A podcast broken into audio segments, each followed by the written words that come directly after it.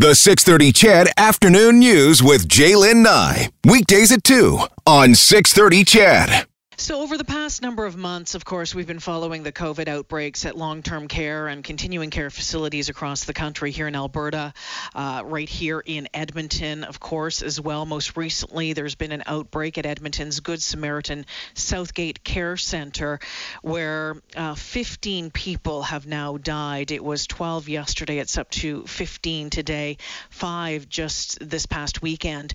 Um, obviously, it's had a huge impact uh, for many Edmonton families families, and that was front and center in a heartfelt letter to the editor in today's Edmonton Journal. In it, Liz Greenaway writes, quote, My mom has been a resident at Southgate Center for a number of years, and my siblings and I have always been so happy with the care there. This past week, I saw the COVID crisis up close while visiting my mom in her last days. She died today after a long illness with dementia and a short battle with COVID. The staff this week were spares. I didn't see any uh, I didn't see as many familiar faces. I saw people who had left other jobs with AHS to help out in the care center, and they were phenomenal. Liz Greenaway joins us this afternoon. Liz, first off, uh, welcome to the show, and I'm so sorry for your loss. Thank you, Jaylen, and thank you for having me. Why did you feel the need to write this letter, Liz? Well, I guess it was part of the goodbye. Um, that in leaving my mom, I was leaving this center that uh, where I'd grown very fond of so many of the staff. Um, I'd seen nurses and personal support workers who just put so much into their jobs, and then to see the news last week that they'd been hit with COVID and see angry families, and I understand their anger, but you know, pointing at the center and being angry, let's direct it to where it belongs. And I just wanted to say the staff is wonderful and that I thanked, you know, thank you for everything you've done. And my God, what I saw when they were, know, I was only in there a few days and I only had to wear the gown and the mask and the face shield for a few days. They do it for 12 hours a day for a lot longer, you know, so I guess that was it. I just wanted to. Um, did you did you feel that they were getting a yeah? Did you feel that they were getting a um, a bad rap, Liz?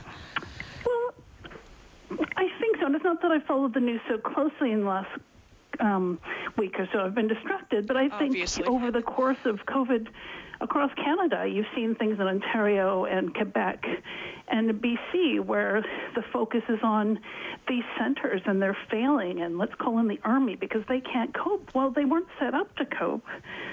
You know, like so. Um, I was uh, a little bit taken aback by uh, public opinion, I guess.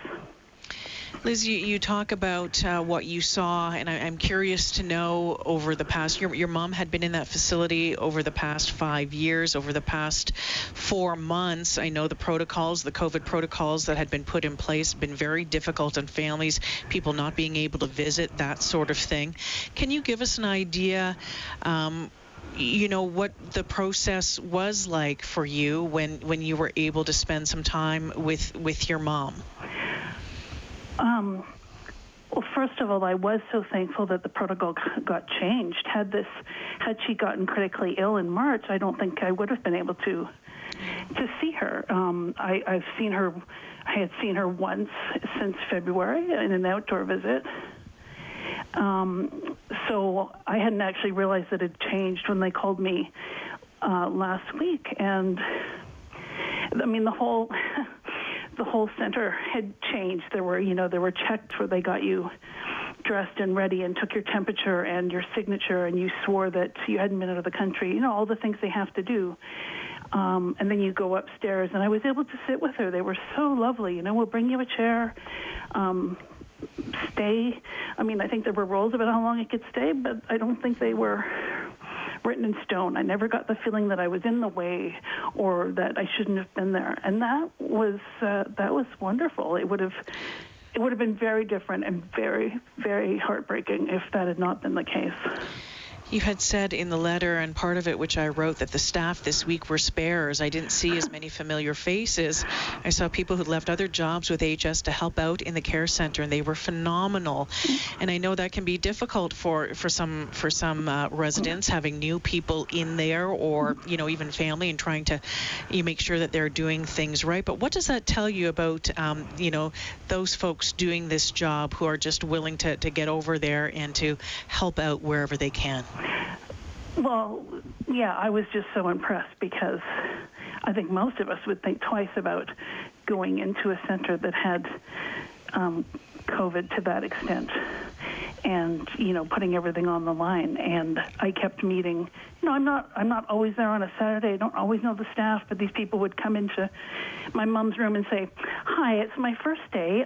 I'm a home care nurse but they needed my help so here i am.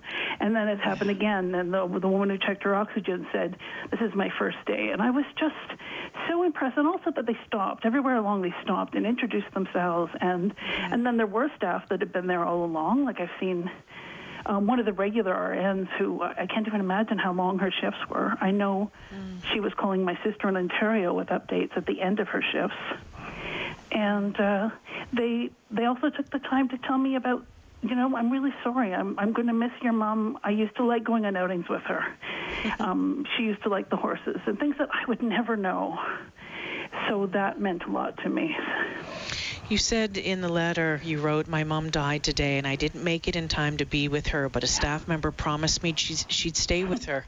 And she did. I mean, that just brings tears to my yeah. to, to, to, my eyes when I think about that. But I mean, that must have made you um, feel some sort of comfort in a really awful time.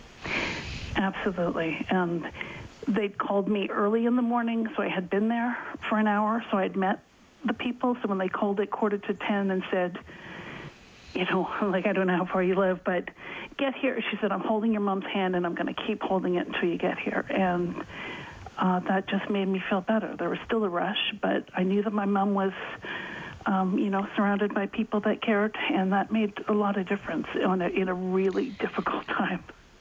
Before I let you go, is there anything else that you want um, my listeners to, to know about the staff and the, the care that your mom received at that care center over the past number of years? Um, well, I guess, I mean, I'll just reiterate that the, the work they do is incredible. And I, um, my sister would visit from Ontario, and she works in nursing homes, and both of us were so impressed. But without making this too political, let's look at, you know, this government doesn't value our elders, and we saw that across the country. Mm. If if they're not paid, if the workers aren't paid enough that they have to work in many different centers, I mean, that was a one of the big issues. Um, you know, the COVID might not have spread, so let's you know celebrate these staff and let's actually like really support them. So I know I can't do that, but that was just my point was just a shout in and thank you. I see you. I see what you've done and I appreciate it. Yeah, there has to be change moving forward when it comes to um, the, the, the, the, staff and the support that they get and, and uh, just the way that we treat our, our seniors in this country, yeah. certainly in these facilities. Liz, thank you for joining me this afternoon. Thank you for your thoughts and, and thank you for putting a, a voice to this. I appreciate it. And again, we're, we're very sorry for your loss. Thank you, Jaylen. Again, thanks so much for having me.